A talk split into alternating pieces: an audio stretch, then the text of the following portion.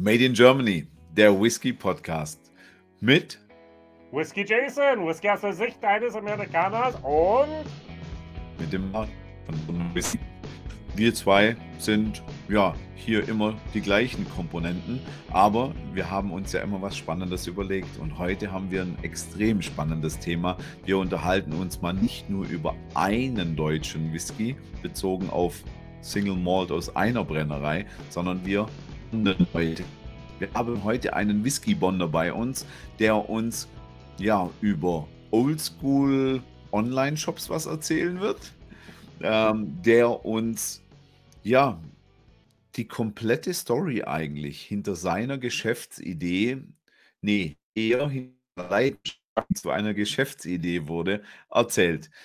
Seid gespannt auf wirklich viel Content. Also nehmt euch Zeit, nehmt euch einfach ein schönes Plätzchen, ähm, nehmt euch einen wunderbaren Whisky und hört uns zu, denn heute wird es wahnsinnig interessant. Der Kai hat viel zu tun. Wir haben den Kai Hoffmann bei uns.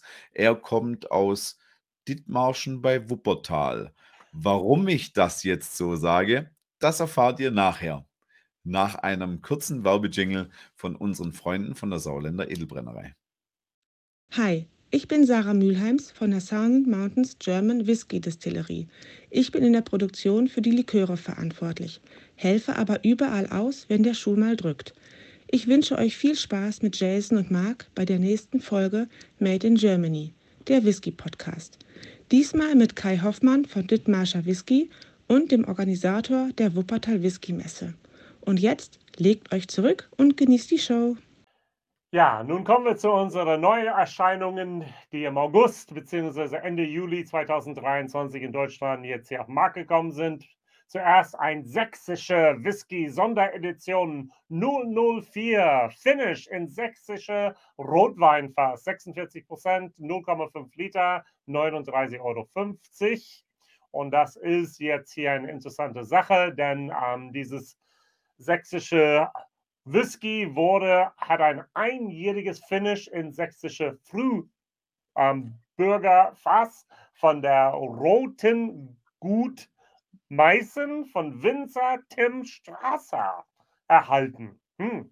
Erstmal drei Jahre Ex-Bourbon und danach einjähriges Finish jetzt hier. Whisky aus Sachsen.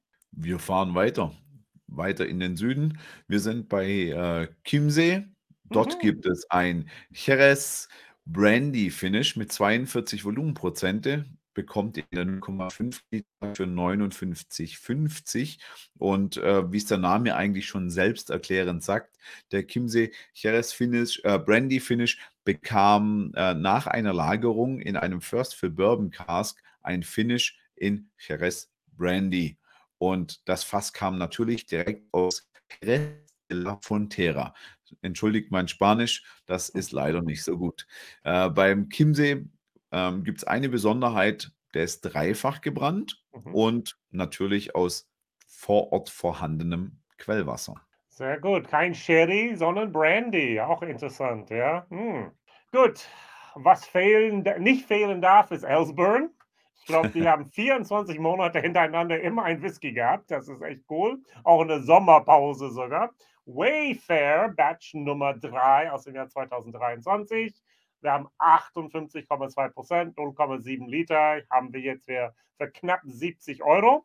Das ist jetzt das dritte Mal, dass jetzt Ellsburn Wayfair auf den Markt gekommen ist.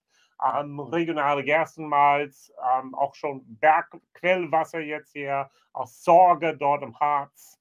Wir haben auch hier reine Zuchthefe, haben zweifach ähm, Potstill distilliert und wir haben ein Produkt, der zwischen vier und bis zu elf Jahre lang ähm, zur Hälfte in Sherry Hogsheads und zu der anderen Hälfte in Port, Masale, Malaga und auch Grand Cru Claret Hogshead gereift ist. Hm, der Wayfair klingt irgendwie nach Journey, aber nur in Fassstärke, nicht wahr? Und durch die steigende Nachfrage musste jetzt hier die Brennerei ähm, schon, ich glaube, vor zwei Jahren war es so, dass sie aus dem Standardsortiment rausnehmen und stattdessen wurde es jährlich jetzt hier ein, ein Batch abgefüllt in Fassstärke. 3840 Flaschen nur. limitiert auf 3840 Flaschen. Wer hätte das gedacht, wenn wir zehn Jahre zurückblicken, dass eine deutsche Brennerei sagt, wir haben auf 3800 Flaschen limitiert, Ja, genau. ja, dann, dann hätten alle gelacht und heute werden die limitiert auf 3840 Flaschen. Ja. Wow. Wer hätte gedacht, dass sich ein, ja, ich, ich nenne es einfach mal Urgestein des Weltwhiskys, wie zum Beispiel Kirschimport, dann an eine deutsche Brennerei wendet und sagt, mach mal was für uns, beziehungsweise lass uns mal durchs Fasslager gehen. So haben sie es nämlich wieder gemacht bei Elsburn und haben einen elf Jahre alten Hogshead vor Kirschimport mit 47,4 Volumenprozente in der 0,7 Liter Flasche abgefüllt. Der kostet dann, ja, 134,90.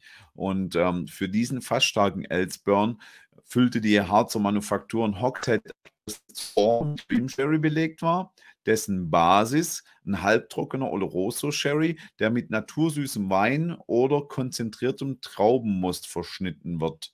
Ähm, und dafür waren dem ähm, ja, äh, Hassinian Single Malt aus nicht rauchigem Malt und mit Chocolate Malz mehr als elf Jahre dann in dem First Fill Cream Sherry Hogshead Nummer 759 gegönnt. Meine Güte, das, also die, die Fassbezeichnungen, die werden immer länger, da muss man zweimal Luft holen zwischendurch. 60 Prozent, so groß ist der Anteil an Sherryfässern dann in dem ja eigentlich schon vielfältigen Fasslager bei Elsburn. Eines der fruchtigen Eichenfässer aus Spanien konnte dann äh, Kirsch hier sich aussuchen und eine wahnsinnig exklusive Abfüllung machen. Hört Mein Video dazu an, kommt oder? bald. so, dann gehen wir weiter zu Slears. Die haben einen Rum Cask Finish jetzt hier, zwölf Jahre alt, also 2011 destilliert, 2023 hier tatsächlich abgefüllt mit 43 Prozent. Kostet, aber man darf nicht vergessen, das ist diese tolle Holzkiste dabei mit einer 5 ähm, äh, denn da 208 Euro. Okay, gut, gut, gut. Da haben wir jetzt hier Braugerste aus dem Norden von Bayern. Wir haben Qu- Quellwasser wieder. Wir haben jetzt hier ähm, da die äh, ein, ein halbes Jahrzehnt, ich liebe das, fünf Jahre, ein halbes Jahrzehnt reifte das Single Malt in Fässern aus amerikanischer Eiche, bevor es dann ähm, umgefüllt wurde in ähm, Fässern aus der Karibik die Rum aus Molasses und Rum Agricole auch aus Zuckerrohrsaft dann da belegt waren. So, ähm, ich habe mir extra so eine Flasche mal gegönnt, irgendwann von Slear, zwölf Jahre alt, damit ich diese tolle, tolle Verpackung haben kann. Die nehmen ein Stück Holz, fräsen alles raus, was nicht reingehört. Und dann gibt es den Deckel dazu. Äh, die Kiste ist cool ohne Ende, aber der Preis 208 Euro muss man auch wollen. Absolut, deshalb habe ich dir eventuell noch etwas günstigeres, aber dann sehe ich wieder, ach du Sch heavily peated, nämlich St. Kilian. nichts für kleinen Jasons, aber erzähl mal. Nämlich St. Kilian rausgehauen, was hier ordentlich dampft und Feuer hat. Heavily peated. Äh, von 2019 bis 2023 gelagert. Der nennt sich The Whiskey Jury mit ähm, 60,6 Volumenprozente, 0,7 Liter, 79,90. Wobei es ist nicht von St. Kilian, es ist von der Whiskey Jury, das ist ein unabhängiger Abfüller und die füllen dann ein St. Kilian ab. Absolut. Das wollte ich dir gerade erzählen, Okay. aber du weißt natürlich immer einmal mehr als ich. Das ist Wahnsinn. Ah, das Wir Foto von der Flasche habe ich gesehen. Was, was, wissen, wir- was wissen wir noch nicht? Ah, First Ähm, und eben der unabhängige Abfüller, der Whisky Jury in Fassstärke. Wahnsinn. Und das mit einem deutschen Whisky. Übrigens der erste. Genau, ich muss mich mehr beschäftigen mit der unabhängigen Abfüller. Wer ist the Whiskey Jury? Wo kommen die daher und so weiter? Was werden sie als nächstes rausbringen? Werden sie sich nur noch mit deutschen Whiskys hier beschäftigen? Dann hätte ich nicht, nicht den Namen Whiskey Jury ähm, so gewählt, aber gut. Ah ja, schauen wir mal.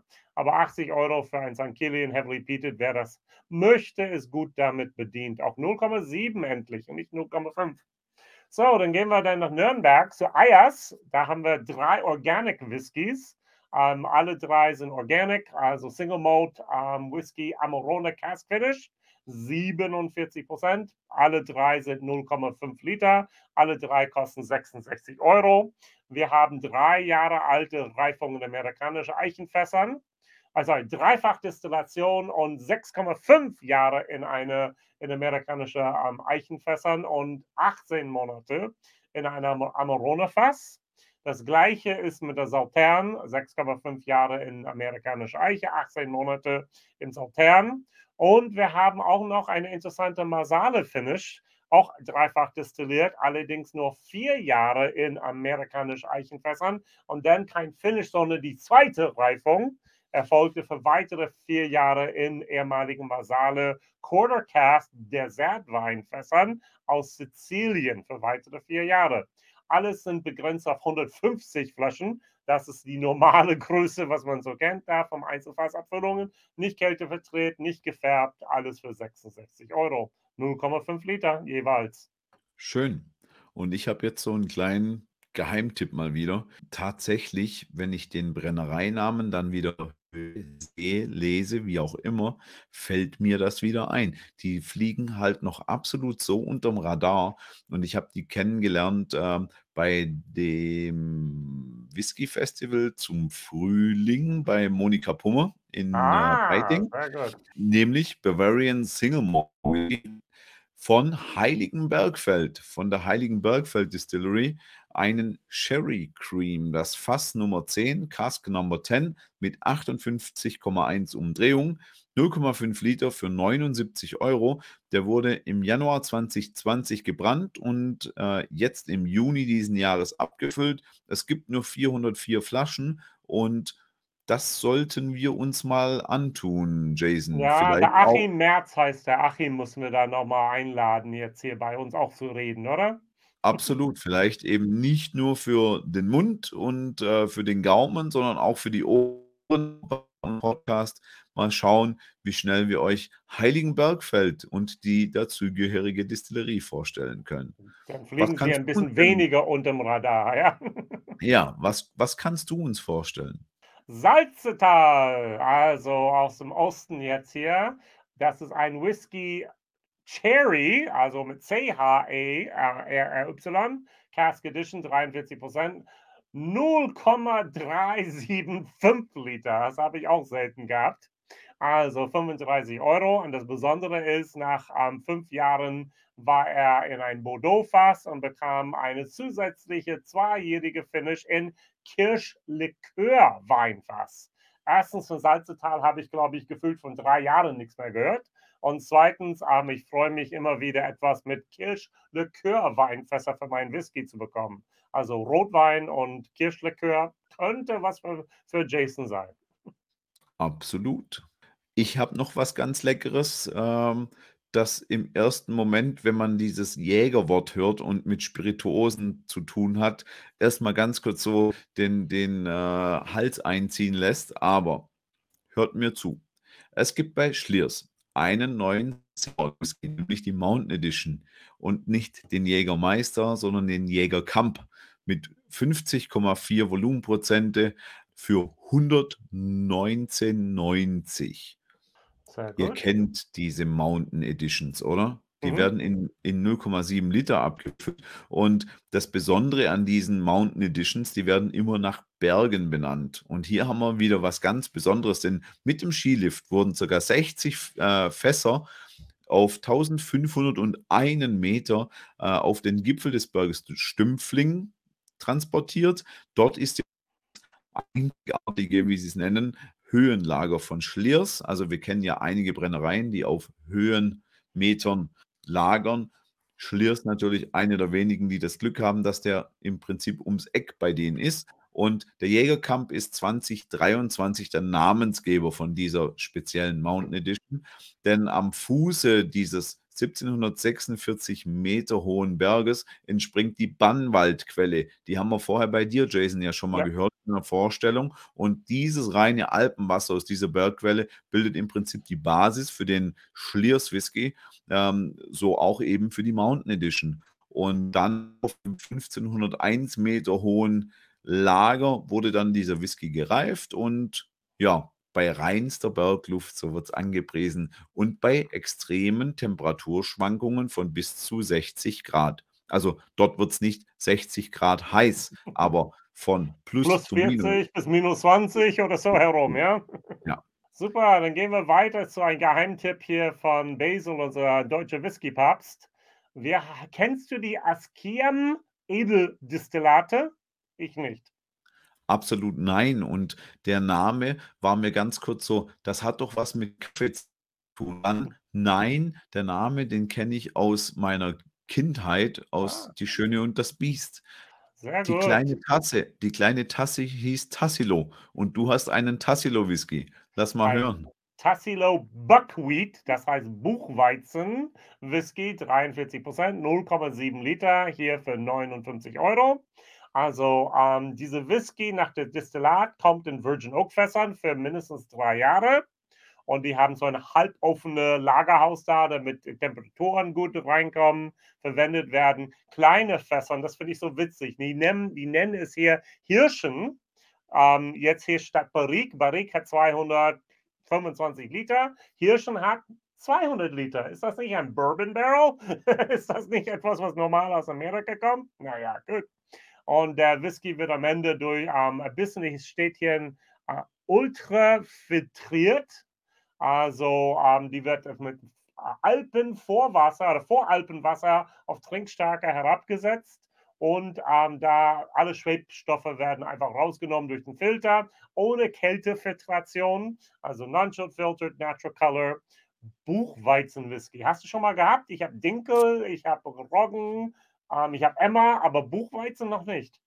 Ich habe eine schlechte Erinnerung irgendwie. Ich kann dir den Namen dazu nicht sagen. Ich meine aber, dass ich das schon mal probiert habe und dass ich es zumindest damals für, wie sagt man immer so schön, wenn man nicht äh, jemanden enttäuschen will, als Interessant. interessant empfunden habe. Genau.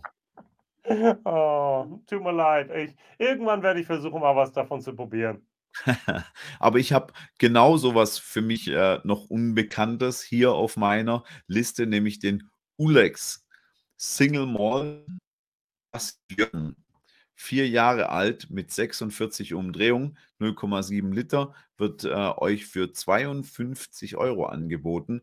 Scheint ein fairer Preis zu sein. Und der wurde gebrannt aus Rauchmalz im November 2018 und dann in einem Barrikfass gereift, abgefüllt wurde, ja, im Juni diesen Jahres. Und ähm, falls das für euch noch zu spannend ist, mit 0,7 Liter gibt es auch in 0,5 und 0,2.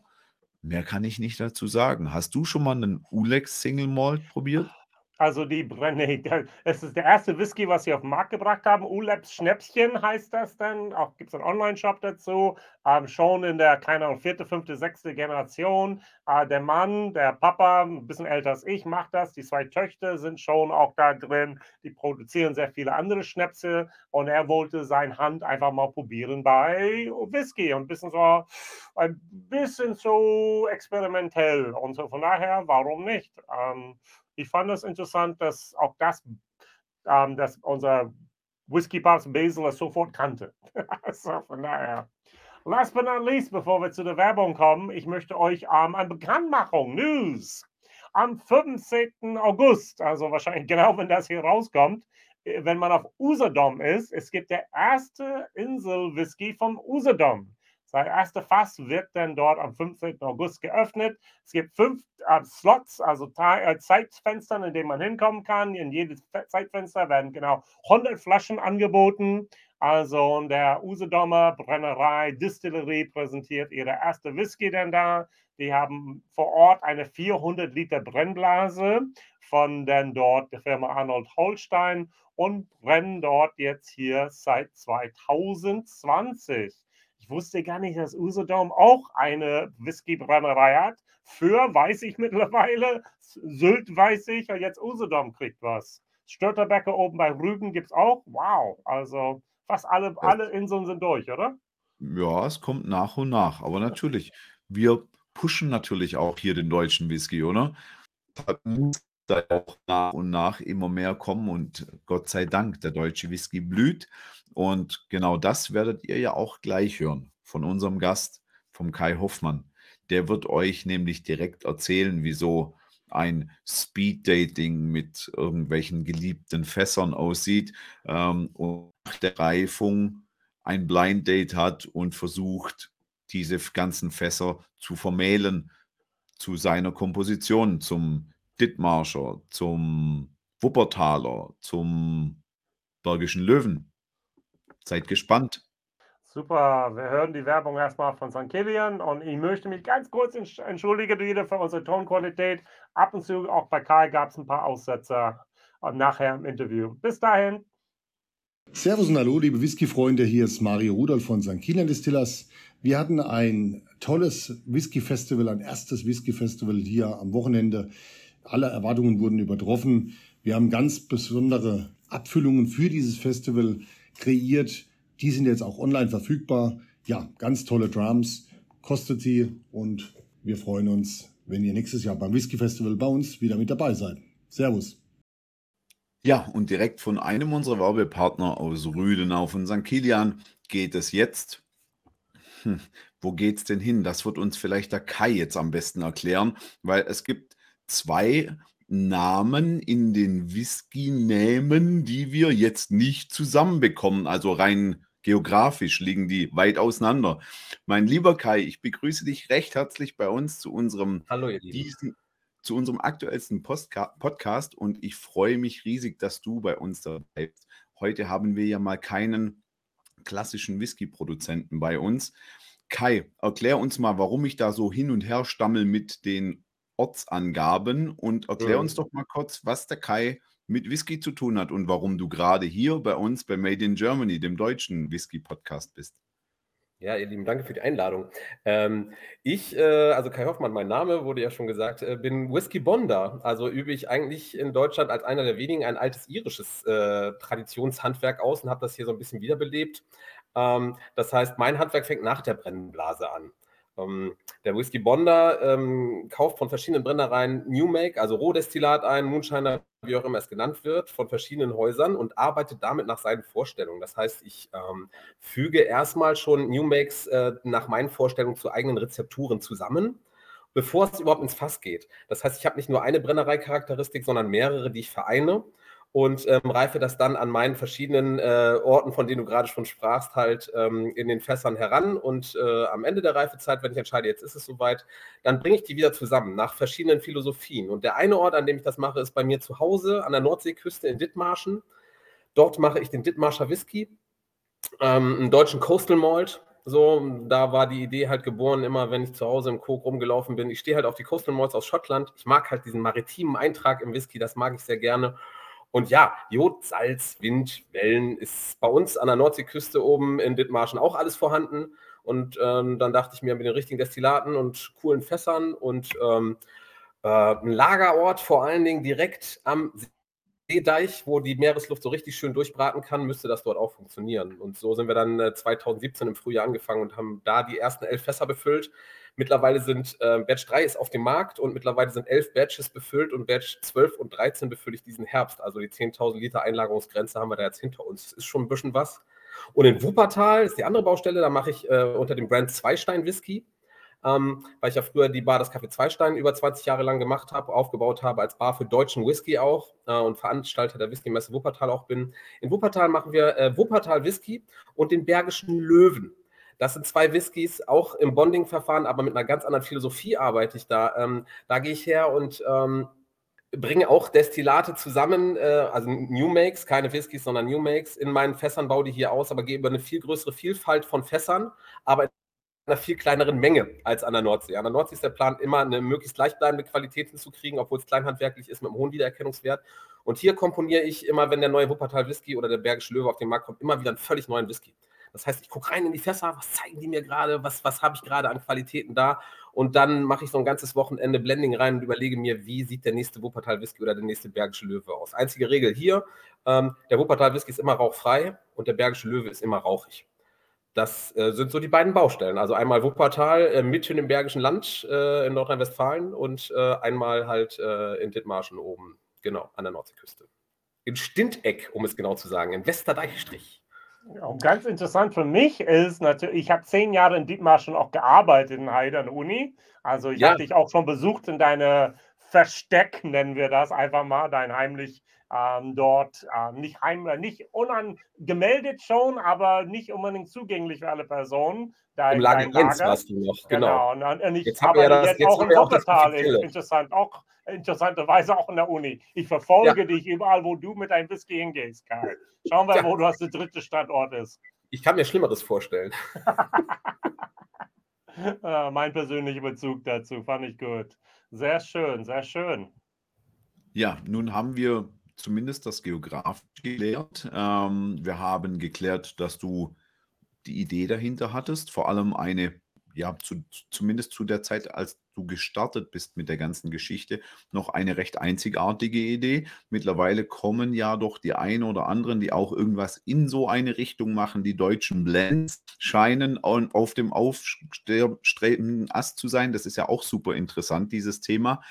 Du gibst ja aber jedem Whisky irgendwo eine Bühne und ähm, hast eine Whisky-Messe ins Leben gerufen, veranstaltest eine Whisky-Messe.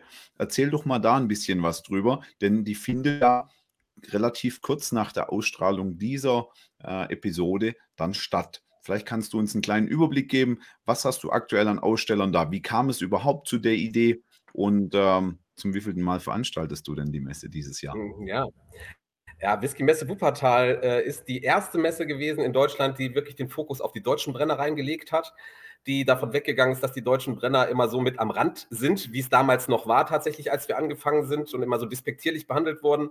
Und weil wir zu dem Zeitpunkt in Zweistein eigentlich schon seit mehreren Jahren den deutschen Whisky eine Bühne geboten haben und gesehen haben, dass immer mehr geile Qualitäten kommen und auch Bustouren zu Brennereien hier organisiert haben, so Geschichten, war es irgendwann für uns an der Zeit zu sagen, hey, wir wagen das, wir machen eine Messe für den deutschen Whisky. Und die erste war 2017. Das war die erste. Und äh, in diesem Jahr äh, findet die sechste statt. Äh, rechnerisch ist da jetzt eine Lücke und das ist diesem Corona-Ding geschuldet, logischerweise, ja. Ähm, genau. Und ähm, die sechste Whisky-Messe Wuppertal setzt auch an dem neuen Ort in diesen Elberhallen äh, mitten in äh, Elberfeld in Wuppertal fokusmäßig immer nicht aber ähm, wir haben jetzt, äh, seitdem wir am neuen Standort sind, also letztes Jahr wieder gestartet haben, nach Corona das erste Mal äh, mehr Gastländer reingenommen. Früher war schon immer die Idee, die deutschen Whiskys als Exoten quasi zu zeigen und immer noch ein Gastland, also als Exot unter Exoten mit reinzunehmen. Also wir hatten Schweden am Start, wir hatten die Schweiz am Start und so weiter. Und seitdem wir hier sind, äh, im Kodex, in den Elberhallen, ähm, haben wir ein bisschen mehr Möglichkeiten und deswegen haben wir jetzt bis zu fünf Gastländer dabei. Ähm, also so wird in diesem Jahr zum Beispiel äh, die USA vertreten sein durch diesen Herrn äh, Whiskey Jason, ist ja bekannt hier, glaube ich, bei dem einen oder anderen. Und ansonsten haben wir Hab Gastland Namibia, also Om, Om Jabbar ist wieder dabei, tatsächlich, äh, vertreten von der Sauerländer Edelbrennerei. Ähm, wir haben äh, aus, aus Dänemark äh, haben wir äh, einen sehr schönen Whisky dabei. Ähm, und äh, Moosgard, eine ganz, ganz tolle mhm. Brennerei, ganz klein, richtig Craft und äh, für den deutschen Markt eigentlich aufgetan von Maggie Miller und Katrin Baltruschardt vom Scotch Single Malt Circle. Und das ist echt eine richtig äh, tolle Geschichte, dass die uns Moosgard jetzt quasi nach Deutschland gebracht haben, weil es ein unwahrscheinlich spannender und geiler Whisky aus Dänemark und es ist noch so klein und es lohnt sich, das hier zu zeigen. Und äh, der Scotch Single Malt Circle hat die gebottelt. Das erste Mal, dass der Scotch Single Malt Circle äh, Whisky abgefüllt hat, der nicht in Schottland produziert wurde, sondern in Dänemark, ja. Ähm, das ist für mich ein Adelsschlag und die Maggie weiß schon ziemlich genau, was sie tut. Und deswegen ist das ganz geil, dass die auch als Gastland auf der Messe dabei sind.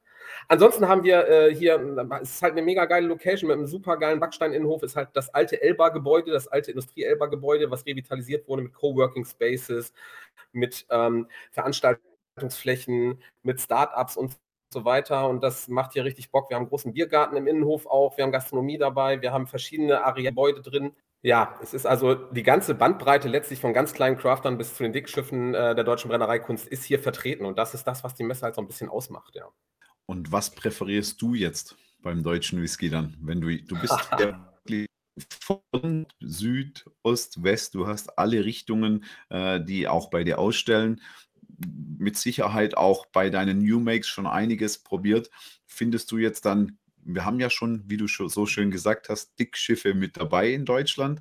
Um, oder gehst du eher in den Bereich, du sagst, ganz fein. Mir gefällt dieses individuelle und manchmal auch vielleicht äh, zufällige besser, wie dieses ganz klar strukturierte und in Massen produzierte. Hm. Ich, also für mich hat beides einen unwahrscheinlichen Reiz und das macht es gerade in Deutschland auch so spannend, weil diese Bandbreite, wie wir sie hier haben, ähm, die gibt es so woanders, finde ich, nicht. Ähm, also klar kommen jetzt auch im Zuge des neuen Booms viele junge äh, Crafter auch in, in, in, Schottland und in Irland nach und machen auch vieles anders. Ich war jetzt gerade auf der Isle of Rasai, das war der Hammer, weil einfach eine ganz andere Philosophie da mal im Gange ist und nach sieben Jahren einfach ganz anders was hingestellt wird. Überhaupt kein Holz, nur Edelstahl, äh, Brennblasen aus Italien und so. Also, dass man auch zeigt, das geht auch dort ganz anders. Temperaturvariante Lager, Blechhütten, nicht mehr die dicken Steinwände und alles ähm, so ein bisschen wie Festland-Europäer eigentlich schon immer Whisky machen. Und in Deutschland, ja, ich mag diese Individualität der kleinen Crafter sehr, sehr gerne. Oftmals auch, was den New Make betrifft, allerdings nicht mehr als Selbstzweck. Also wenn dieses Regionalitätsding gepredigt wird, um irgendwie ein Produkt am Markt ähm, zu stabilisieren, was von der Qualität für mich betrachtet jetzt eher, vorsichtig ausgedrückt, fragwürdig ist, und solche Produkte haben wir halt noch beim deutschen Whisky, dann äh, finde ich, muss da noch ein bisschen was kommen. Und diese Entwicklung haben viele Häuser in den letzten Jahren einfach, wenn man das jetzt zehn Jahre lang beobachtet, die deutsche Szene, das ist unfassbar, was da teilweise abgegangen ist. Aber es gibt halt auch immer noch diese Beispiele, weswegen ich in den Tastings stehe und immer noch höre, ja, deutscher Whisky, das schmeckt ja alles irgendwie wie Obstler. Ja, ähm, das gibt diese Produkte halt noch. Und das ist halt schade, weil das ist schlimm für alle Beteiligten in der Szene und je weniger es werden, ähm, desto besser ist es. Also mich reizt die Zusammenarbeit mit ganz vielen als Bonder habe ich mittlerweile fünf Häuser im Portfolio, mit denen ich regelmäßig zusammenarbeite. Angefangen bin ich mal mit dreien und musste feststellen, gerade wenn man kleinhandwerklich arbeitet, äh, dann sind die ähm, einzelnen Schwankungen in den Produkten teilweise doch ähm, spürbar. Und äh, für mich, wenn ich bestimmte Rezepturlinien im Kopf habe, mit denen ich entweder hier in Wuppertal oder dort an der Nordsee arbeiten will, ist eine gewisse Konstanz halt wichtig. So, es gehört klar natürlich auch ein Stück weit zu meinem Handwerk, was auszugleichen, wenn das eine Haus in dem Jahr, von dem ich sonst eher den Fruity-Style hatte, ein bisschen mehr ins Erdige wegdriftet, dann weiß ich aber, das Erdige habe ich ja schon von einer anderen Brennerei. Was mache ich denn jetzt? Dann muss ich darauf reagieren. Und ähm, das fällt mir leichter, seitdem ich äh, die Anzahl der Brennereien, mit denen ich zusammenarbeiten darf, etwas vergrößern konnte. So, äh, ich werde einfach ein bisschen flexibler im Arbeiten. Und ähm, im selber probieren oder im selber den Leuten in den Tastings zeigen, interessieren sie mich eigentlich alle. Was ich gerne nicht mehr zeige, sind äh, Häuser, wo ich einfach denke, das ist handwerklich für mich nicht wirklich überzeugend. So, ich, ich muss schon ein bisschen was sehen. Und bei der ganzen Vielfalt, die wir in Deutschland mittlerweile haben an Whisky, ist ja nun wirklich genug dabei, was man den Leuten zeigen kann, insbesondere blind was immer wieder überzeugt und wo die Leute, ich mag ja auch diese Blindschotten-Fraktion, also wo, du, wo die Leute keine Chance haben und äh, in deutlich höhere Altersregionen einschätzen und nach Schottland sortieren. Und dann sagst du hinterher, ne, tut mir leid, vier Jahre Thüringen, nicht zwölf Jahre Hochland Schottland und so. Und das sind die Momente, das ist halt mega geil, ja. Und ähm, deswegen brauchen wir die auch. Aber ich finde, es dürfen auch individuelle Produkte dabei sein, die jetzt nicht unbedingt Blindschotten sind, sondern eine eigene Charakteristik haben, aber es muss halt eine Malt-Charakteristik sein für mich. Es muss mich erstmal als Whisky überzeugen. Es muss nicht unbedingt äh, den Schotten gleich tun, aber es darf auch nicht irgendwas sein, wo ich denke so, ja, okay, weil ich jetzt weiß, dass das Whisky ist, aber ähm, also vom Geschmack her hätte ich es jetzt nicht so einsortiert. Diese Produkte reizen mich dann nicht mehr so sehr, ja. Du hast mir jetzt zwei Vorlagen gegeben. Ich versuche die jetzt einfach mal direkt irgendwie mit einzubauen. Das erste waren die Tastings, die du angesprochen hast. Da möchte mhm. ich noch mal kurz zur Messe. Am 1. und 2. September hattest du gesagt. Ähm, genau. Dort gibt es auch Tastings. Dort gibt es auch Tastings mit dir. Ja, eins mit mir. Also, nee, das ist nicht richtig. Das Abschlusstasting bin ich auch dabei. Also, es gibt für vier Tastings von allen Tastings gibt es noch wenige Plätze. Ähm, ich mache am Samstagnachmittag ein Tasting, das heißt äh, Whisky Bonding, ähm, altes irisches Handwerk in Deutschland neu belebt mit Kai Hoffmann. Dafür gibt es aktuell noch genau einen Platz. Und der geht nicht weg, weil es wollen immer zwei oder drei Leute zusammen in so ein Tasting. Also eine Person, die jetzt noch Bock hat, dieses Tasting mit mir. Ansonsten ist es nämlich ausverkauft, ja. Ausverkauft ist auch schon das äh, Sensorik-Seminar mit Katrin Baltoschat und das Eröffnungstasting am Freitagabend, was ich wie immer mit äh, Steffi Klöckner mache, die sind weg. Es gibt aber noch Plätze für die Best of Fours. Das äh, ist am Samstag alles auf der Messe, also am 2. September hier in Wuppertal auf der Whisky-Messe. Ähm, da kann man, also wenn man auf die Whisky-Messe Wuppertal-Seite geht, da ist ein Online-Karten- und Ticketshop dabei. Für diese beiden Best of Four Tastings, die wir da haben, gibt es nur einmal vier und noch einmal fünf Plätze. Also es wird langsam alles ein bisschen dünner, aber es gibt noch Plätze und Best of Four ist ein geiles Format. Das haben wir von der ersten Messe angemacht. Da bringen wir vier verschiedene Brennerinnen oder Brenner in einem Tasting zusammen und nicht als Battle-Format. Es geht nicht darum, dass die sich da irgendwie versuchen, äh, das Wasser abzugraben, sondern es ist wirklich mal diese ganz unterschiedlichen Philosophien, eben von klein bis groß, ähm, den Leuten in einem Tasting mal zu zeigen und die Brenner selber sprechen zu lassen und dass die sich auch die Bälle zuspielen und das Publikum auch dafür da ist, die ein bisschen zu löchern und Gemeinsamkeiten rauszufinden, aber auch die individuellen Unterschiede. Und das bieten wir in diesen Best of Four Tastings. Die sind eigentlich sehr schön. Das macht auch immer richtig Bock. Ja, dafür gibt es noch ein paar Plätze. Und dann gibt es das traditionelle Abschlusstänzchen, wie wir es nennen. Dafür sind auch noch Plätze frei. Also das ist das Tasting ganz zum Schluss äh, der Messe. Danach ist noch eine Stunde Messezeit. Ähm, das ist äh, volles Fass voraus, nennen wir das. Volles Fass voraus ist also ein Fassstärke-Tasting. Immer am Ende, äh, da gibt es nochmal einen auf die und ähm, da zeigen wir halt äh, deutsche Whiskys, die allesamt ein bisschen mehr auf der Uhr haben. Und das ist so ein eher so ein launig gehaltenes Tasting, wo es ein bisschen Spaß machen soll. Und ähm, da sind auch noch irgendwie fünf oder sechs Plätze. Also insgesamt haben wir jetzt noch 17 Plätze für alle Tastings insgesamt noch frei. Der Rest ist weg. Ähm, also wer da Bock drauf hat und bitte diesen einen Platz bei meinem Tasting, kann nicht jemand alleine mal in so ein Tasting gehen? ja, über whiskymessewuppertal.de, da ist äh, der Shop drauf. Genau. Wunderbar. Vielen Dank. Du hattest mehrmals das Wort Charakter vorhin verwendet. Und mich würde jetzt interessieren, normalerweise an dieser Stelle haben wir bisher ja immer Produzenten gehabt, die ich dann nach dem Brennereicharakter fragen konnte. Ja. Anführungszeichen Problem. Wir haben mehrere Brennereien, wir haben viele Brennereicharaktere, ja. die du zusammenführst. Und dann machst du auch noch zwei verschiedene Marken oder Produkte an zwei verschiedenen Orten. Wenn ich die jetzt taste, Würdest du mhm. trotzdem mhm. sagen, ich kann einen Kai-Charakter und wenn ja, wie würde der aussehen? Also, ähm, also erstmal, es sind drei Marken, weil es ist der Wuppertal Whisky und der Bergische ja. Löwe in Wuppertal und der Dithmarscher Whisky in Dithmarschen. Die äh, Herangehensweise in Dithmarschen ist anders. Also der ist vom Grundcharakter, trennt er sich komplett zu Wuppertal. Und das liegt maßgeblich tatsächlich an den klimatischen Bedingungen und an der Reifung dort ähm, aber auch ist es in der Komposition von mir schon ein Stück weit in diese Richtung geprägt. Also ähm, der Rauchmalzanteil zum Beispiel im Dithmarscher Whisky hat immer 25% Rauchmalzdestillat, 75% sind ungetorft. Das heißt, ich will so einen, so einen leicht rauchigen Charakter, der diesen maritimen Style so schön unterstreicht, aber eben nicht überbordend ist wie so ein Eiler Whisky oder so, sondern so, so ein Coastal halt. So irgendwie. So passt das für mich dahin. Das hat eine Handschrift, die hat jetzt das dritte Badge ist draußen und die Leute bestätigen uns, ähm, dass er einen hohen Wiedererkennungswert hat, ja, obwohl er sich immer nur aus elf Fässern zusammensetzt und nicht aus Hunderten oder Tausenden von Fässern. Ich bin ja klein, ja, es sind immer elf verschiedene Fässer, die jedes Badge formen, aber es sind immer die gleichen elf Fasstypen, ja. Und ähm, so kriegen wir es auf jeden Fall hin, dass der Wiedererkennungswert sehr hoch ist und dann handwerkliche Schwankungen jedes Jahr da sind. Dass in dem Jahr waren mal die Cognac-Fässer ein bisschen potenter und in dem Jahr hat mal das Virgin Oak ein bisschen mehr reingeknallt, aber der Grundcharakter ist zu erkennen. Äh, die Grundidee ist ein Linie Dittmarscher Whisky und dann sprechen die Leute drüber, ach, in diesem Jahr ist aber das und das ein bisschen mehr oder diesmal hat er da ein bisschen mehr von bekommen, aber insgesamt so der Dittmarscher, das ist da mein Ziel.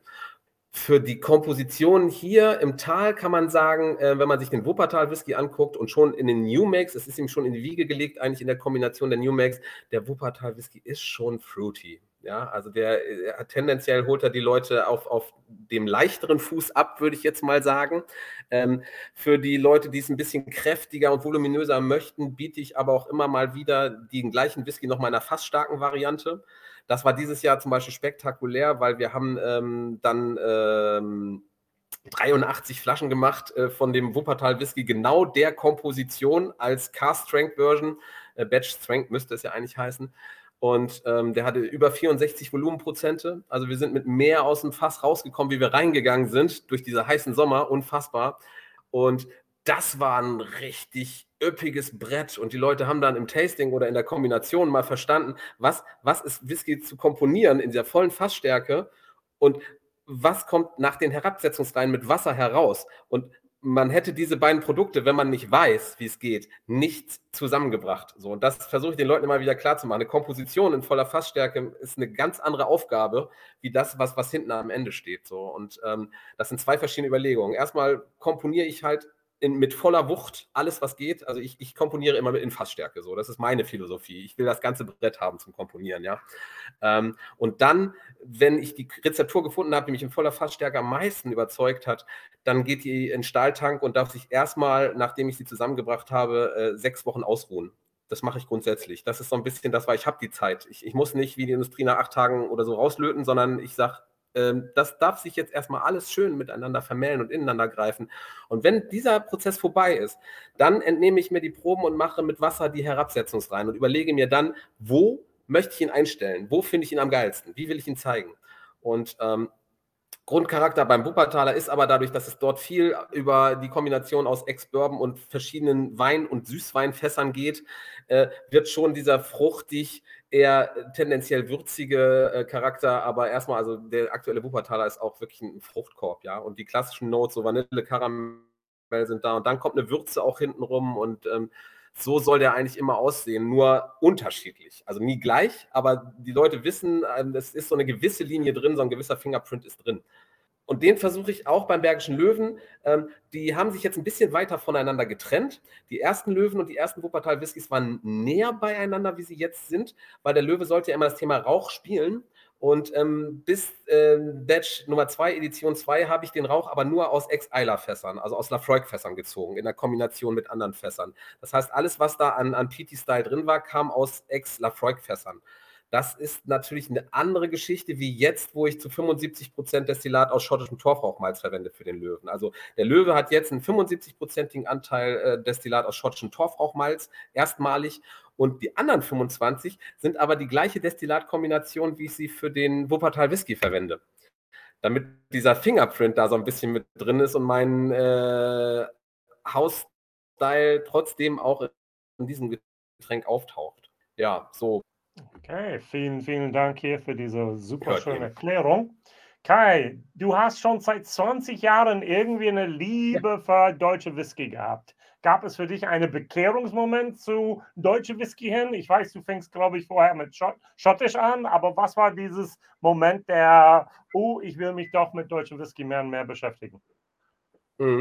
Ähm, also klassisch hatte ich die überhaupt nicht auf der Kette. So, ich habe die ja. ersten Häuser auch gesehen. Auf der Aquavite war das damals, als sie noch im Stadtgarten in, in Essen war, also noch, noch, die Anfänge von der Aquavite.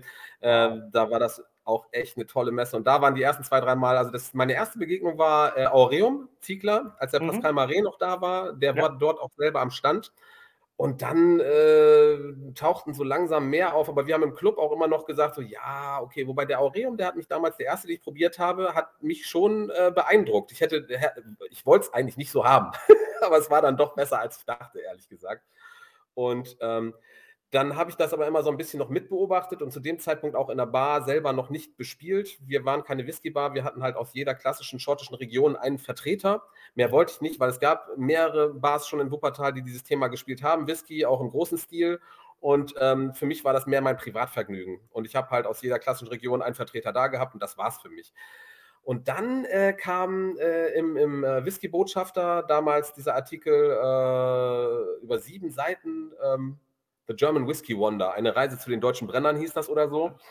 Und den habe ich gelesen und das hat mich angefixt, weil ich da das erste Mal gehört habe, was für unterschiedliche Häuser mit was für Brennereitraditionen dahinter stehen. Also um jetzt mal einen Namen zu nennen, so ein, so ein Schiff wie die Birkenhof-Brennerei in Nistertal von Steffi Klöckner, wo einfach in der siebten Generation ja, destilliert wird. Natürlich kein Whisky, ja, das Whisky-Projekt ist jetzt eines der letzten zwölf Jahre letztlich, aber das, also unfassbare Tradition an Brennhandwerk, auch an Getreidebrennhandwerk ist in diesem Land vorhanden. Und auch Obstbrenner, die dann äh, sich daran versucht haben, hatten am Anfang nicht alle Misserfolge, sondern die, die frühzeitig schon mit äh, Brauereien zusammengearbeitet haben, hatten auch frühe tolle äh, Whiskys am Start, finde ich.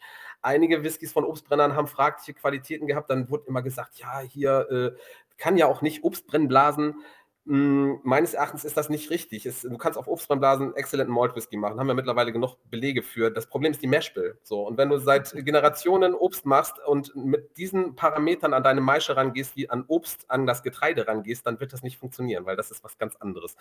Und deswegen haben viele Brenner das dann richtig gemacht und haben sich von der Brauerei um die Ecke die Mash machen lassen oder sich beraten lassen. Und da diese Geschichten wurden alle erzählt in diesem Artikel. Und das, das fand ich hochgradig spannend. Und ähm, da habe ich mir überlegt, wir sind ja hier ähm, eine Bar mitten im, im Zentrum in, in, Elberfeld und ähm, dieses Ding deutscher Whisky, vielleicht könnte man das zeigen. Ähm, vielleicht kann man das präsentieren und ich habe das jetzt gelesen und dieses Tradition, Handwerkskunst, das interessiert mich. Und dann sind wir angefangen zu recherchieren und haben äh, uns tatsächlich mal die ersten 20 Proben quasi bestellt damals und es war ein steiniger Weg. Aber es waren auch da schon richtig tolle Sachen dabei. Und ähm, dann haben wir gesagt, okay, wir versuchen das. Die Barszene hat deutschen Whisky bis dahin überhaupt nicht angefasst. Also es wurde despektierlich behandelt. Äh, 2013, 2014 ähm, war eine absolute Ausnahmeerscheinung, ja. Und äh, wir haben gesagt, nee, wir machen das. Und wir machen das dann aber auch richtig. Wir fangen mit sieben Sorten an und machen, geben denen eine eigene Karte und ähm, präsentieren deutschen Whisky, deutsche Handwerkskunst und haben auf der Karte dann das erklärt mit diesen Betrieben, wie lange es die gibt, äh, warum die das jetzt machen und was das Besondere an diesem Produkt ist. Und die ersten sieben, die wir gezeigt haben, die haben uns halt damals schon richtig überzeugt und da waren wir sicher, das kann man zeigen, weil es geht ja darum, den Türöffner zu machen, weil die blöden Geschichten über den deutschen Whisky haben wir ständig gehört und es stimmt ja auch, man kann ja auch viel ins Klo greifen tatsächlich, aber es geht ja darum, und wenn du dreimal hintereinander ins Klo gegriffen hast, wie in jedem anderen Land auch, wo du reingreifst und denkst, ja, die können das nicht. So, aber das ist natürlich Blödsinn bei so so vielen Orten. Man muss es halt immer wieder versuchen. Und so haben wir es dann präsentiert. Und ähm, das wurde dann irgendwann zum Selbstläufer, weil dann waren ganz schnell 20 Sorten offen und äh, letztlich, als wir, also als wir das Zweistand abgegeben hatten, hatten wir über 70 Sorten deutschen Whisky offen, also deutschen Whisky offen. Und ähm, dann ist das dann irgendwann zu dieser Messe rüber meandert und was noch alles so passiert ist, ja. Was war eigentlich die Frage? Scheiße. Genau, das war die Frage. Die, die Geschichte, deine Bekehrungsgeschichte hin zu deutscher Whisky kannte ich nicht. Ja, also bekehrt ich letztlich zum nicht, deutschen dass du mit anfing und mit der ähm, Whisky-Botschaft. Das ist total äh, spannend. Danke. Und dann von der Bar hin zur Messe, von der Messe hin dann zur eigenen Abfüllung. Ja, deine Entwicklung. Und jetzt die nächste Frage ist, wo geht die Reise noch hin? Welche, was steht noch an für Kai Hoffmann? Ja, das frage ich mich selber manchmal. Also im Moment äh, kommen immer noch irgendwelche neuen Projekte hinzu. Ähm, jetzt haben wir halt dieses geile, fast gelagerte Bockbier gemacht, den Dittmarscher Whisky Batch Nummer 2 Barrel Bock, den es gerade oben gab wo wir mal hergegangen sind und gesagt haben, ich will Bockbier mal so machen, wie ich Whisky mache. Also der, der Barrel Bock, das ist ja viel bei Craft-Brauereien am Start, aber meistens wird ein Ex-Bourbon-Fass verwendet oder so. Und dann wird das so abgefüllt. Und ich wollte komponieren, wie wir ja auch den Dittmarscher Whisky immer aus vielen verschiedenen Fasstypen komponieren, immer den gleichen. Ähm, habe ich gesagt, okay, ähm, wir machen das so mit euch zusammen. Wir liefern euch die frisch entleerten Fässer, wenn wir Batch Nummer zwei in die Flaschen bringen, in den Tank bringen und suchen sechs der schönsten Aromatiken aus. Und die sechs belegt ihr dann mit diesem Bockbier ähm, und lassen das dann vier Monate da drin liegen. Und dann bringen wir es im Cuvée wieder zusammen, also auch ein Blending quasi, also so wie ich auch beim Whisky arbeite und dann wird es aufkarbonisiert und kommt in Flaschen das Ergebnis ist spektakulär. Es gibt jetzt nur 48 Flaschen oben, dann sind die weg.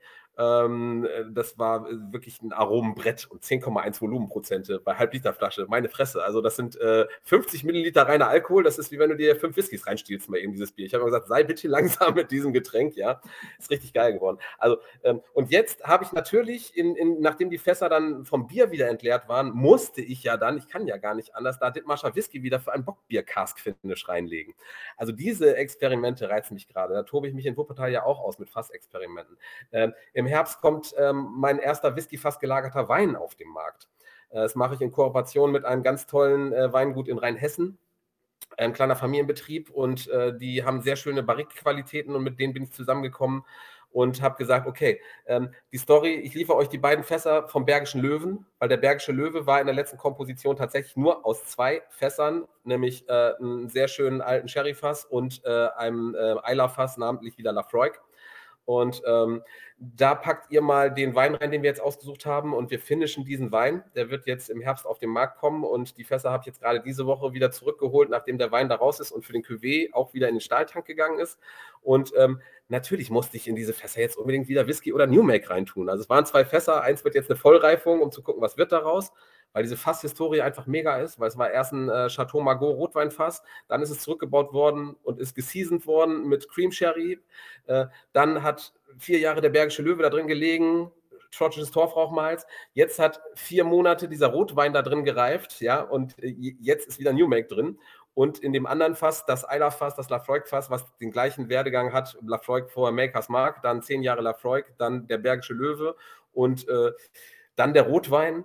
Und jetzt äh, habe ich da den Wuppertal Whisky in der gleichen Komposition, wie er aktuell abgefüllt ist. Also genau die gleiche Kombi habe ich nicht über eine neue nachgedacht, sondern ich habe gesagt, der Wuppertaler, wie er jetzt ist, der noch mit so einem PT Red Wine Cask Finish, könnte ich mir vorstellen. Also mich, da geht so ein bisschen die Reise hin, dass es immer eine Komposition gibt, jedes Jahr ein oder zwei Kompositionen vom Wuppertal Whisky oder vom Bergischen Löwen und immer eine Badge-Abfüllung in Dithmarschen oben und drumherum. Ich jetzt immer mehr Möglichkeiten und auch Material langsam habe, um mich mit, mit Sonderlinien auszutoben und auch Sachen auszuprobieren, die so noch nicht so viele gemacht haben oder einfach mal was ganz verrückt. Also wir haben auch schon einen Rum-Podcast gemacht. Also meine Mutter oben an der Nordseeküste macht ja traditionell äh, zu jedem Winter hin Früchte-Rumtopf und ähm, wir haben dann äh, den im Zweistand auch immer verkauft, im ersten Jahr einen 8 Liter Rumtopf und äh, zum Schluss waren es irgendwie 30 Liter, die sie je, für jeden Winter vorbereiten musste. Und dieser Früchte-Rumtopf, dieser Dittmarscher Früchte-Rumtopf, wie meine Mutter ihn machte, habe ich immer mal gesagt, hör mal, nächstes Jahr brauche ich noch 30 Liter mehr, geht das? Und machst mir die direkt im Edelstahltank, weil die kommen dann in ein Fass. Und dann haben wir uns ein kleines American Oak Fass äh, zurückbauen lassen und oben, äh, weil durch so ein kleines Spundloch kriegst du ja irgendwie nicht jetzt die ganzen Früchte und den Rumtopf da rein. Und dann haben wir zum Küfer gesagt, okay, mach uns den Spund wieder zu und mach uns oben so ein richtiges großes Griffloch in den Deckel rein. Und dann haben wir das mit 30 Liter Rumtopf befüllt frisch Virgin American Oak mit Medium Toasting und das erstmal für ein halbes Jahr darin stehen lassen zum Seasoning. Und dann haben wir das da rausgeholt und dann da Whisky reingepackt und danach dann äh, Bockbier und also äh, dann wieder Whisky und so weiter. Also diese Geschichten, die, die reizen mich gerade tierisch, ja. Abgesehen von dem normalen Arbeiten. Und wenn jetzt irgendjemand hier zuhört und sagt, was eine geile Story, genau das würde ich schon machen. Wie würdest du deinen Weg zum Whisky-Bonder beschreiben? Also wie, wie funktioniert das? Muss man da ungefähr 20 Mal eine Bruchlandung hinlegen und 100 Liter New Make oder Whisky in Wind schießen, äh, Fässer zerstören, geschmacklich zerstören äh, oder drin? Erzähl uns doch mal die, die Story hierzu. Also wie, wie kommt man so weit, dass man die Flaschen dann auch noch so befüllt, dass jemand Geld dafür bezahlen möchte? Und das nicht ja. nur Tante, Onkel und Mama und Papa sind, sondern wirklich Menschen, die was von Whisky verstehen oder vermeintlich von Whisky verstehen und, und dann auch äh, ja, Freude daran haben, Geld für sowas auszugeben. Ja. Mhm. Du verstehst hoffentlich, dass ich äh, so überspitzt frage. Mhm. Ich bin äh, sehr glücklich darüber, dass wir äh, von all diesen Leuten welche dabei haben, also sowohl die von dir gerade genannten äh, vermeintlichen Whisky-Kenner, als auch Menschen, die ich persönlich definitiv für Whisky-Kenner halte, wie auch blutige Einsteiger. Es ist, die Bandbreite ist groß von Leuten, die das kaufen. Und ähm, also Edition 1 und 2 von Wuppertal und Bergischen Löwen sind ja längst ausverkauft. Ähm, Dittmarscher Whisky Badge 1 und 2 gibt es nicht mehr. Da ist drei am Markt. Also über Verkaufszahlen können wir uns für so ein kleines Projekt jetzt nicht beschweren. So. Und ähm, der Weg dahin ähm, hat ein paar Fehlgriffe erfordert. So vorsichtig möchte ich es jetzt mal ausdrücken. Und das ist dann natürlich wirtschaftlich betrachtet auch eine echte Katastrophe, weil als Bonder ist der New Make für dich schon richtig teuer. Das ist den Leuten nicht klar. Also natürlich, du könntest mit Industriedestillaten aus Nordhausen arbeiten, wenn du das wollen würdest. Ja, dann ist das eine andere Geschichte, aber dann werden die Resultate auch dementsprechend sein. Auch solche Produkte findet man auf dem deutschen Markt. Sucht mal danach. Ich bin mir sicher, ihr werdet rausfinden, welche es sind. Ähm, wenn du sagst, ich will von vornherein mit geilen Malt New Makes arbeiten, von kleinhandwerklichen Brennereien oder auch von größeren Brennereien, aber mit Qualitäten, dann kostet das was. Weil das für die Brennereien ja völlig klar ist, also New Make zu verkaufen ist auf der einen Seite lukrativ, weil du nicht erst das in deine Fässer packen musst und jahrelang warten musst. Du hast kein Angel Share, sondern du lötest sofort raus. Trotzdem muss man sagen, dass die Preise auf dem Markt so sind, dass es schon ambitioniert ist, weil sie äh, damit auch wirklich was verdienen wollen. Und das ist für eine gute Qualität auch berechtigt. Das heißt, als Bonder hast du eine deutlich geringere Marge beim gleichen Flaschenpreis wie bei den Whiskyhäusern äh, selber, ähm, wie die haben. Weil die haben natürlich den EK alles und so fort und die brennen das bei sich im Haus. Das heißt, die Wertschöpfungskette fängt bei denen im EK an und das, was sie erzeugen, kostet ihnen unterm Strich aber dann die Produktionsmittel und die Energie. Das war's. Und dann kommt der Aufschlag oben drauf und damit startest du als Bonder. Das heißt, ähm, eigentlich müsstest du deine Whiskys als Bonding-Projekt noch viel teurer anbieten, als die Brennereien es tun. Das wird der Markt dir aber nicht genehmigen. Das ist das Problem. Also wir sind kleinhandwerklich ja schon auf einem Niveau, wo einige Leute schlucken. Also 350 Milliliter Flasche Wuppertal Whisky oder Bergischer Löwe sind aktuell für 39,50 Euro zu haben, äh, was meines Erachtens ein sehr fairer Preis ist. Aber wenn man das dann auf eine 0,7 Liter Flasche hochrechnet, klar, dann ist man bei 80 Euro. Das muss man ausgeben wollen. Dithmarscher 0,7 Liter kostet 69,50, ist ein bisschen günstiger, ist ein größeres Produkt, ist aber auch mehr Menge dahinter, hinterm Deich und dementsprechend können wir da auch anders agieren der finanzielle Druck ist hoch. Ich hatte ein bisschen Glück im Gegensatz zu vielen Personen von vielen Leuten. Also man macht das halt nicht mal eben. Ähm, ich habe viel gelernt und viel studiert, bevor ich damit angefangen bin. Ich habe also Augen und Ohren sehr, sehr weit offen gehalten in all diesen vielen Gesprächen und in diesem Beobachtungsprozess der deutschen Brenner, seitdem ich damit angefangen bin, weil ich gesehen habe, wie Häuser sich entwickelt haben, wie Qualitäten in den Häusern sich entwickelt haben, wie einige Häuser, wo ich am Anfang gedacht habe, ach du Scheiße, das geht aber echt gar nicht, plötzlich mir vier, fünf Jahre später was hinstellen, wo ich denke so, ey, Freunde, was ist passiert? Komm, lass mal schnacken, was habt ihr anders gemacht? Und dann strahlen die einen an und sagen, alles. Und dann weißt du, da steckt ein Weg dahinter. Und diese Prozesse habe ich alle schon mitbegleitet und mitverfolgt, auch bei den Bustouren zu den Brennereien dann auch Glück gehabt, unterschiedliche Qualitäten von Destillaten auch als New Make kennenlernen zu dürfen. Ähm, auch mal Reifeprozesse nachvollziehen zu können. Wie funktioniert was für ein Destillat in was für einem Fass oder warum funktioniert so ein Destillat in so einem Fass eher nicht? Und ich habe schon sehr viel ähm, mitbekommen und hatte eine konkrete Idee, wo es hingehen könnte für so ein Bonding-Ding, weil ähm, mich das halt sehr, sehr, sehr gereizt hat. Ich wollte kein unabhängiger Abfüller sein. UA ist, ist auch ist ein tolles Ding, keine Frage, aber ich wollte selber machen. Und deswegen war für mich dieses Bonding-Ding, so JJ Corys und so, so, so Namen aus Irland, das hat mich immer fasziniert. Da habe ich gedacht, sowas will ich in Deutschland machen. Und ähm, als ich eingestiegen bin, hatte ich durch die Kontakte, die wir im Laufe der Jahre aufgebaut haben, glaube ich, das große Glück, von vornherein mit ganz guten Qualitäten einzusteigen, was die Destillate betrifft. Da hat es dann natürlich auch hier und da Schwankungen gegeben und hier und da ist es dann auch witzig gewesen, dass durch so ein kleines Projekt wie unseres auch ähm, Dinge in Betrieben aufgedeckt wurden, ähm, die von dort nicht bedacht wurden oder dass mal ein Brenner dann am Sonntagnachmittag bei mir am heimischen äh, Küchentisch sitzt und von mir sein Destillat aus den letzten drei Jahren hingestellt bekommt, weil er selber keine Rückstellproben hatte. Und ich ihm gesagt habe, hör mal, du bist jetzt stilistisch ganz woanders unterwegs.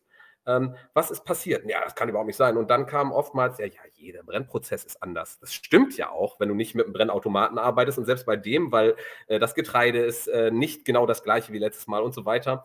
Ähm, und gerade kleinhandwerklich äh, musst du halt wirklich aufpassen. Aber wenn das jetzt wir nicht von einem ähm, von leichten Schwankungen im Grundcharakter reden, handwerklich, was normal ist, sondern plötzlich ein völlig anderer New Make da ist von der gleichen Brennerei.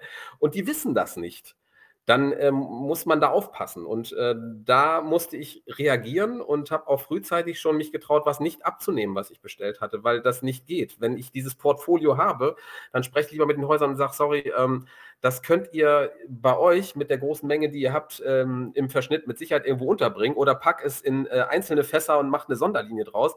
Aber ich glaube, wenn ihr das so weiter durchzieht, dann wird euer Whisky in fünf oder sechs Jahren einen Schnitt haben und plötzlich ein ganz anderer Whisky sein. Das ist ja nicht, was ihr wollt. Und dann gab es diese Momente auch, wo man gemeinsam mit Brennereien teilweise überlegt hat, was ist denn passiert? So, was, was, was macht ihr denn jetzt anders? Und dann ist immer erstmal, nee, nichts, wir haben alles gemacht wie immer. Und dann äh, erfährst du zum Beispiel, dass es aber doch nicht mehr die gleiche Brauerei ist. Aber es ist ja die gleiche Meshbill. Es ist genau meine Rezeptur. Ich so, ja, aber auf anderen Gerätschaften gebrannt. Äh, alles wirkt sich aus. Es gibt tausende von Parametern und ähm, in diesen Prozessen bin ich dann irgendwann immer mehr drin gewesen und habe gemerkt, was ich brauche, womit ich arbeiten kann. Und ähm, ich bin beschenkt damit, dass man mir das Vertrauen geschenkt hat, mit diesen Destillaten noch arbeiten zu dürfen. Und deswegen habe ich tatsächlich nicht viel Schiffbruch erleiden müssen und habe relativ schnell tolle Qualitäten gehabt. Was das Blending betrifft, äh, das lernt man das, das, also man lernt das vielleicht nicht grundsätzlich, vielleicht ist es auch äh, so, dass man da ähm, eine gewisse, ein gewisses Gespür für haben muss. Ähm, das hat sich bei mir, glaube ich, in diesen über 20 Jahren, wo ich einfach mich mit Whisky auseinandersetze, äh, ergeben. Was ich nicht wusste, wovon ich nicht den Hauch einer Ahnung hatte, wie arbeiten verschiedene Whiskys, fertige Whiskys, wenn ich dann im Blending-Prozess sind, tatsächlich miteinander. Und da lernt man ganz, ganz viel und da investiert man Material, also in meinen Blending rein. Wenn ich die Blending-Sessions mache für die nächsten Whiskys, wenn ich so ein Wochenende dann durchziehe und nichts anderes mache und die ersten zwei Tage nichts davon runterschlucke, sondern alles nur ausspucke, das ist ein grausamer Job. Das ist ganz, ganz schlimm, ja. Aber am Ende kristallisieren sich so ein paar Linien raus. Man lernt da immer mehr zu verstehen, dass es nicht so ist, wie man oftmals denkt. Also drei geile Teile zusammenbringen können manchmal auch scheiße sein, um das jetzt mal so auf den Punkt zu bringen, ja. Und manchmal erwartest du von so einem und so einem und so einem Destillat zusammen, dass es in die und die Richtung geht. Es geht aber in eine ganz andere Richtung und das ist nicht das ist nicht fest reproduzierbar. Du kannst dir nur dieses Wissen aneignen, dass du tendenziell weißt, dass das passieren kann und dass du weißt, ich muss immer wieder mich komplett mit dem, was jetzt zu diesem Zeitpunkt in den Fässern drin ist, auseinandersetzen. Ich muss Bock haben, mir das immer wieder anzugucken. Und so fange ich beim Blending an. Ich ziehe Proben aus allen Fässern, mit denen ich arbeiten möchte und lerne die erstmal kennen. Und dann gucke ich mir an, was ich glaube, also schon am, am, am Kennenlernen jedes einzelnen Fasses entwickeln sich für mich im Kopf die Rezepturlinien. Was ich sage, ich glaube, daraus möchte ich das und das machen. Und dann bringe ich das klein im Laborstil zusammen. Ganz wichtig, alles Millimeter genau mit Pipetten und Reagenzgläsern und so weiter und alles fein säuberlich ausnotiert, weil ich habe diese Horrorvision.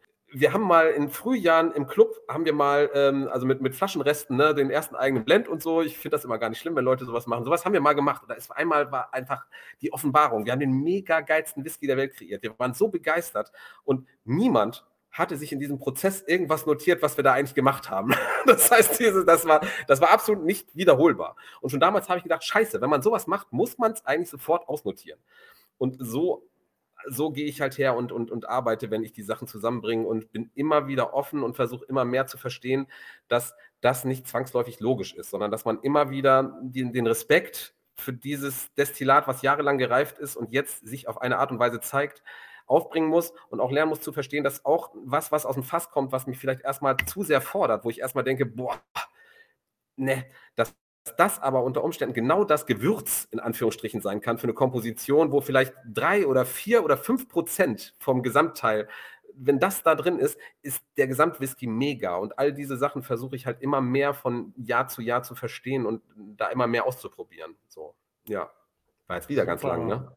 Ich kann das irgendwie alles kurz. Gut. Ich habe eine letzte Frage. Ja, du, alles gut, geil.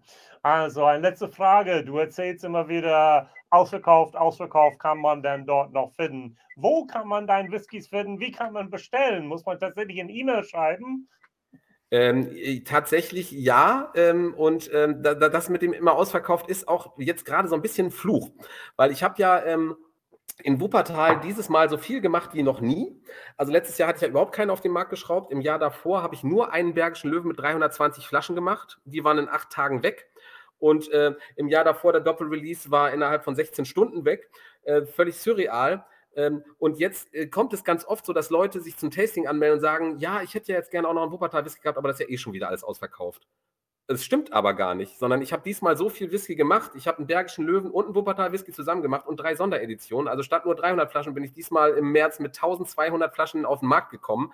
Und das bedeutet, es ist auch echt noch ganz schön was da.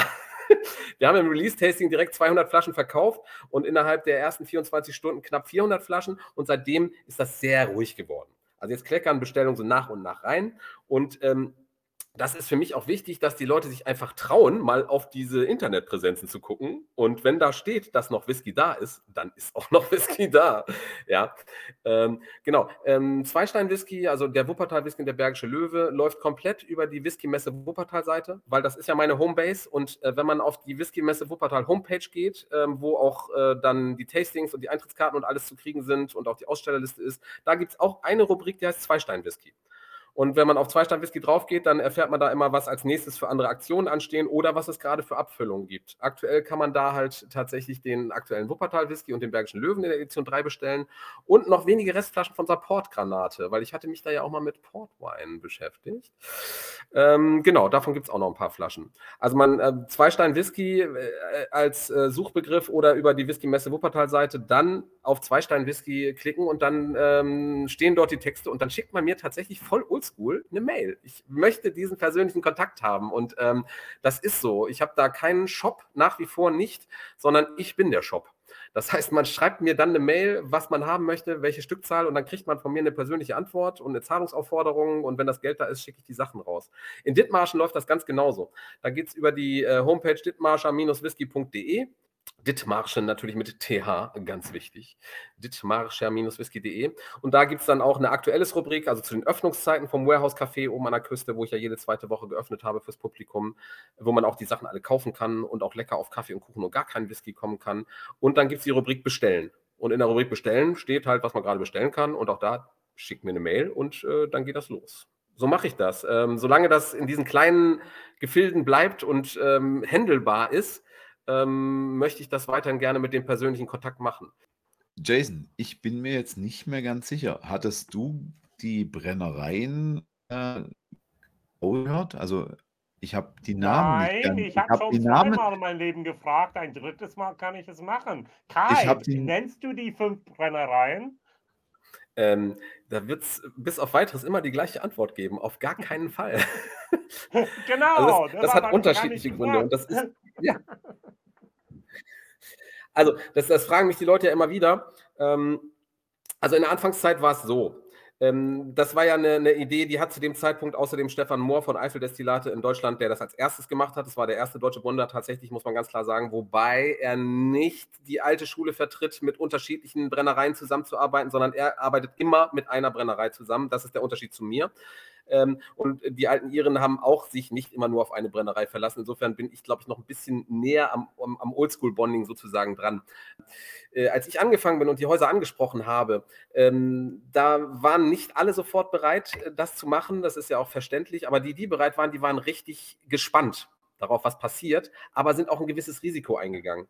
Weil es kann ja auch sein, dass ich totalen Scheiß baue und Mist abliefer. So, und dann steht da Brennerei XY auf meinen Flaschen oder in meiner Werbung und das ist einfach ein Kackprodukt, um es mal so zu sagen. Da können die kein Interesse dran haben. Umgekehrt war es für mich auch so, dass ich wusste, ähm, es ist ja nicht eine Brennerei, sondern es sind viele. Und es ist mein kreativer Prozess, wie ich das zusammenbringe und was ich daraus mache. Und ich möchte erstmal als Whisky Bonder mit dem Wuppertal Whisky, dem Bergischen Löwen und dem Dittmarscher Whisky für mein Handwerk wahrgenommen werden und möchte auch nicht davon beeinflusst sein, dass die Leute denken, ach so, mit dem und dem arbeitet der oder mit dem und dem. Weil es gibt auch immer die Häuser, wo der eine oder andere sagt, ja, das auf gar keinen Fall. Oder wo ein Haus dann plötzlich mal ein, zwei Produkte auf dem Markt hat, wo die Leute sagen, ach du Scheiße, was ist das denn jetzt? Jetzt. Also es ist ja auch so rum. Und so könnte es natürlich auch mir passieren, dass gesagt wird, ach, mit dem oder mit der arbeitet der zusammen. Äh, die haben aber gerade ein richtiges Scheißprodukt. Dann kann der Whisky ja auch nicht sein. Das wollten wir vermeiden. Und so ist es dann am Anfang so gewesen, dass wir uns erstmal darauf geeinigt haben zu sagen, wir sprechen nicht drüber. Und wenn in ein paar Jahren alle so schön konstant weiter zusammen glücklich arbeiten und auch alle mit geilen Qualitäten am Markt sind, dann kommen wir irgendwann mit den Einzelgesprächen zusammen und dann sage ich dann, vielleicht sollen wir es nicht mal öffentlich machen und hängen wir uns nicht mal gegenseitig so Plaketten hin oder so. Aber äh, bis dahin ist der Druck, das zu tun, nicht so groß. Also ähm, ich sage den Leuten immer, es ist über die ganze Republik verteilt, ja, und es ist von ganz klein bis ganz groß alles dabei. Und äh, bei dieser Information werde ich es auch zukünftig belassen. Okay, auch heute bekommen wir das Geheimnis nicht gelüftet. Was wir gelüftet bekommen haben, ist, dass es verdammt guten Whisky gibt und äh, einen Menschen, der dahinter steht, der mit Herzblut brennt, nicht Whisky, aber für das Produkt Whisky. Und ähm, der, glaube ich, hat man rausgehört, sehr gut versteht, wie man ja mit den Produkten schöne Komposition erstellen kann. Äh, lieber Kai, wir sind leider schon am Ende der heutigen Episode, aber ich denke, man konnte feststellen, es gibt eventuell bei einem Whisky-Bonder mit noch mehr Herzblut äh, fast mehr zu erzählen, wenn wir einen Brenner bei uns haben, der uns schon vom Feld bis in die Flasche alles erzählen kann. Und wir sind irgendwo zwischendrin eingestiegen. Ich glaube, wir haben noch viel, viel mehr Potenzial. Wir müssen uns mindestens noch einmal treffen und ähm, irgendwann eine zweite Episode dann zusammen machen. Bis Sehr gerne.